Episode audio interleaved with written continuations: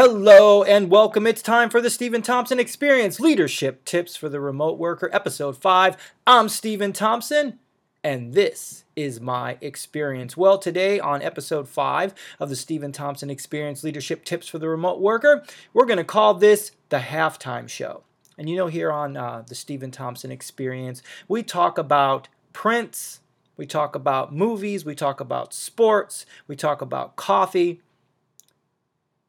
and we've been focusing on the music of Prince. Now, this has been a very interesting week, and I'm going to focus on a lot of topics this week that are interesting and hopefully will provide a bit of healing, comfort, and enjoyment for everybody who listens to the show. But I want to call this the halftime show. And in 2007, Prince played the halftime show at the Super Bowl. Now, what's important to me is that the Chicago Bears played the Indianapolis Colts that year in the Super Bowl, and the, the Bears did not win that Super Bowl. And the Super Bowl started off exciting enough. Devin Hester ran back the opening kickoff, and it looked like the Bears were well on their way to winning their first Super Bowl since 1986. Now, that was a more joyful time in January of 1986 because the 85 Bears at the time had one of the best records in the NFL 15 and 1. They lost one game on Monday night to the Miami Dolphins, and then they obliterated their opponents to make it to the Super Bowl in New Orleans, where they won 46 to 10. And that was a joyful time in my eighth grade life. I remember significantly that day at halftime, I went outside and I laid down in the street. Mm, I did it because everybody was watching the Bears game, so I thought it would be neat to lay down in the street just for the heck of it. I did that at halftime. Purple Rain came out in 1984. And Prince, in the halftime show in 2007 at the Super Bowl, started off by playing Let's Go Crazy, and then he ended it with Purple Rain. And that made me think back to 1984 when Purple Rain came out, but also 1984 was the year the Chicago Cubs went to the playoffs for the first time since 1945. And that was a glorious year in my seventh grade life. Remember the Cubs jumped out to a 2-0 lead against the San Diego Padres in 1984. They won the first thir- game 13 to 1. Rick, Sutcliffe pitched a complete game. He also hit a home run. The second game the Cubs won, not quite as brutally as they won the first game, but Steve Trout pitched in that game and everything was well. The Cubs were up 2-0. They were on their way to the World Series to face the Detroit Tigers. All they needed to do was win one game in San Diego. And I remember that weekend. It was a Friday, Saturday, Sunday series. And the Cubs went to San Diego fully prepared to come back as National League champions. And they would head off to the World Series. But something happened in San Diego. The Cubs lost all three games. And it was depressing. It was very depressing. And if you grow up in Chicago, there's one thing is that there's Cubs fans and there's White Sox fans. There's no, I'm a fan of both. If somebody tells you they're a fan of both, they're not a real sports fan. Okay? You, you, we pick sides in Chicago. So I got back to school on that day, Monday, after the Cubs had lost to the Padres. And I was mocked by White Sox fans. And I remember it. I, I remember being mocked. Now, there was redemption this past year. The Cubs went to the World Series, they won the World Series, and all was right in the world when the Cubs won. So, the point of it is there is joy in our life, Bears winning the Super Bowl. There is pain in our life, Cubs losing and the Bears losing. But how do we respond to adversity? Well, the halftime show we'll talk about how to respond to adversity. Prince was playing the halftime show that year. It rained. It was raining very, very hard, in fact, before the performance started. And the producers of the show came out to Prince and they talked to him about it. They're talking about the rain. They were worried about the stage being glass and the dancers wearing eight inch heels and, and Prince wearing heels and everybody dancing. And Prince had four electric guitars that he was using, and everyone was particularly concerned. And Prince's response was, I want it to rain harder. And that's how he was looking at the rain. He saw it as an opportunity to be his best and to just enjoy what he did. And Prince was a musician. So he starts off by playing Let's Go Crazy. And then he ends with Purple Rain. And in the middle, what's interesting, he plays Proud Mary, which was made famous by Ike and Tina Turner, and also Creedence Clearwater Revival did a version. And he begins singing All Along the Watchtower, a Jimi Hendrix song, and also a Bob Dylan version of both of those songs as well. And he was just a musician, just enjoying himself. And one of the, the things that really was exciting is the press conference for that Super Bowl. And Prince came out with his full band and he says, I'll start off by taking questions. And somebody asked him a question, and Prince started playing Johnny B. Goode and began a 10 minute medley of songs at the press conference. That to me is the power of being original and the power of making your own choices. So, let's talk about our own personal leadership and our leadership tips and what do we want to learn from the halftime show? Well, halftime is when we make adjustments and we try to figure out what we need to do to get better. Super Bowl last year, New England Patriots, Atlanta Falcons. We go into halftime. The Patriots are down 21 to 3. They're losing. They're losing badly. In fact, in the third quarter, the Falcons would go up 28 to 3. So, Patriots are down 21 to 3. They go in at halftime. And what do they do for halftime? They make adjustments. There's an interview by done with uh, one of the Patriots players, Martellus Bennett at the time. He plays for the Green Bay Packers right now. They asked him what it was like in the locker room, that halftime show. And this is what Bennett said in the interview. The Super Bowl, we're down, we're getting our butts kicked, Bennett said. When we came into the locker room at halftime, there was no bickering, there was no complaining, there was no moaning, there was no throwing chairs. Bennett also noted that there was no magical speech from Belichick or anyone else on the team. There was none of this epic, we're going to come back, Rudy, remember the Titans type speech. There was none of that TV stuff. Bennett said, when you looked around the locker room, you didn't see anyone that was discouraged. You didn't see doubt in anyone's eyes. And that's like all 53 guys. You could look around and you could see that everybody was determined to figure out what they could do to help to win. According to Bennett, the biggest factor in the Patriots' record setting comeback was the adjustments that Belichick and the coaching staff made at halftime. So we went back out there at halftime. We kind of got up. Coaches gave all the coaching points, all the changes. Bennett said everybody was like, All right, coach, this is the plan you have. Coach, I trust you. This is what you think is going to win. That's exactly what we're going to do. And I'm going to do my part, my small equation of the 11 that's on the field at the time. Craziest part of Bennett's description is that the, before the Patriots took the field for the second half, they apparently mentioned that they were going to make a comeback. We put our hands up. Hey, this is going to be written in the history books. Patriots on three, one, two, three. Patriots break, and the rest is history. Apparently, some of the credit for the comeback also goes to Belichick's favorite slogan do your job. And that's really what a halftime is. We go back and we make adjustments and we want to do our job. And there's specific tasks that, that came out. There's a professor, Anthony Muhammad, who did a speech on skill versus will. And he talked about sometimes people have skill, but they don't have will, and sometimes people have will, but they don't have skill. And you've got to have both. You've got to have your skill and you've got to have your will. And I think that's what you, the Patriots, did at the halftime show. They were able to come out, make adjustments, and with those adjustments, they were able to win the game. Now, what does that do for us? Well, there's a couple of things that we can do with the halftime show. We need to stop and think and evaluate sometimes our life and sometimes our career at halftime.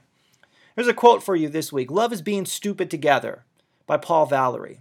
Paul Valery was a French poet. And what I like about that quote is I think that we all should go out and do something stupid with somebody this week and somebody that we love and something somebody, something with somebody we care about. Just do something stupid because there's a lot of benefits in play, rest, and recreation. Well, in 1892, Valery was visiting some relatives and he went through a personal transformation. Transformation. There was a violent thunderstorm and he decided he needed to free himself. And after that, he made a career change and he devoted his life to studying mathematics, philosophy, and language. From 1892 until 1912, he didn't write any sort of poetry at all. But he did begin to keep a journal and that journal was published into 29 different volumes of essays and short stories later on. And during this time, he worked a job in the War Department in France. So he took that time to not only reinvent himself, but also to reinvent his career, his job, and the tasks that he did on a daily basis.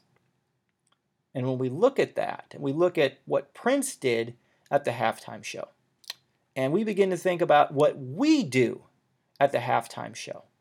And where do we see the halftime shows? Well, first thing is you need a halftime show. Okay? We need a halftime show. We need to take time to rest each day. We need to take time to reflect on our day to day experiences and our day to day task because a lot comes at us each day when you're working from home. And you're working remotely, there are emails that you read, there are phone calls that you take, and sometimes you are not in front of a person. And when we're not in front of a person, the temptation could be well, you don't see that person. And when you don't see that person, then all you're seeing is the piece of paper. And you interact with a piece of paper differently than you interact with a person right in front of you. So that's why you need halftime and you need to rest. So sometimes I think we celebrate our inefficiencies. We work hard. We don't take a lunch. And somehow we think that is enormous, enormously beneficial. And that somehow, if we take time to rest, that means that we are opening the door to sloth. But in fact, if you don't take time to rest, you are opening the door to burnout. There is no scientific study that is done that says the human body should work nonstop. But somehow we, we, we teach that and we preach that and we misinterpret scriptures and proverbs that talk about hard work. You need to rest. The human body wasn't designed to work nonstop. Here's a couple of quotes Ben Franklin He that can take rest is greater than he can take cities. Another quote from Leonardo da Vinci said the same thing. Every now and then, go away, have a little relaxation, for when you come back to work, your judgment will be sure. Then the Roman poet Ovid said, Take rest. A field that has rested gives a bountiful crop. Your mind requires rest. And if you were to do a scientific study, a double blind, qualitative, or quantitative research project on the value of rest, there are a lot of studies that support the value of rest. There aren't any studies out there, double blind, quantitative, qualitative, that says a human being should work nonstop, never take a break, stress themselves out, never go home, never see their family, and just sit at a desk and work all day. Those studies do not exist. But yet, somehow in our society, we tell people that. The only way to the top is to work hard. Okay, yes. But it's work hard and rest. Okay, it's work hard and rest. Benjamin Franklin, look at all of his achievements, look them up, and he is extolling the values of rest. Leonardo da Vinci, he's talking about the value of rest. Now, are you going to tell me that Leonardo da Vinci and Benjamin Franklin were lazy? They're advocating rest. They're not lazy. They have accomplishments, they have achievements in a time where there wasn't a computer, there wasn't electricity, there wasn't power. Okay, and they accomplished all of these things. So, there was a tremendous amount of value in rest and play. Do I'm going to challenge everybody today. Do a study, double blind, qualitative, quantitative research on play and then do look for a double double blind qualitative quantitative study on working yourself into the ground. Now you may say people who work, you know, 40 hours a week and, and they're successful. I'm not saying that they're not successful. I'm saying that those people probably rest. And you can find lots of studies where the Elon Musks of the world rest. And they talk about rest and making adjustments. You see, would the Patriots have won that game without a halftime show? Without a halftime, would the Patriots have taken time to make the adjustments? So, where does that bring us to? What's our move? What's our move this week? What's the challenge that I want to give you? Well, I want to give you this challenge. We work really hard. Sometimes we make mistakes. Sometimes we get angry. I want you to do this. You get an email or a phone call that upsets you. I want you to stop, number one. I want you to pause, number two. I want you to reflect, number three. I want you, number four, to make adjustments. And I want you, number five, to remember that the goal is to win.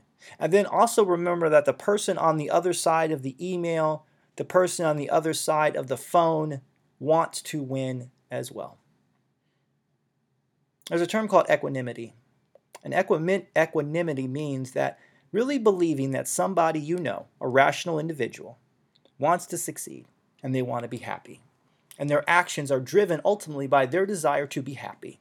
Now, I'm not talking about those that cause pain in the world.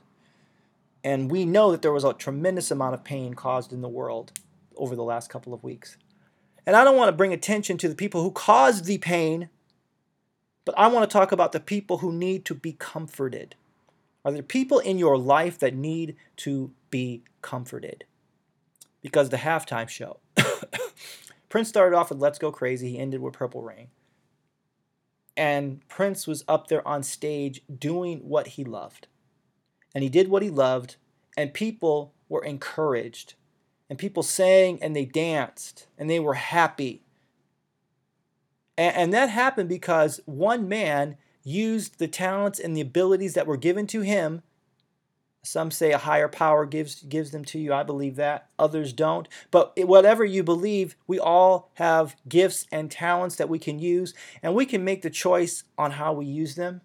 And the choice that we make hopefully we will make is to bring healing and comfort into the world. And the things that we don't understand, let's be curious about them. Let's not just rush to opinion, but take some time to be curious and to analyze. There are things in our lives that we can analyze and we can be curious about and we can comfort. So, this is the Steven Thompson Experience, the halftime show with Prince. Let's go crazy, Purple Rain at the halftime show. This week, our quote by Paul Valery I want you to go out and do something stupid with somebody. That's your challenge. Love is being stupid together. There is somebody out there that you love and that you care about, and go out and be stupid with them. The next thing is if you get angry or upset or mad, email, phone call, take the time to do these things. I want you to stop. I want you to pause. I want you to reflect. And I want you to make adjustments. And our goal is to win. Just like what Bill Belichick did at the half at halftime. You make adjustments and then you win. Like Prince, he said, make it rain harder. Make it rain harder. And he went out and he played. He played anyway. And sometimes when there are those situations and those circumstances that leave us frustrated, that leave us confused, use your talents. Use your talents to help someone or comfort someone. That's the Steve Thompson Experience. Leadership Tips for the Remote Worker, Episode 5, The Halftime Show. See you next week. Have a great one. Bye bye.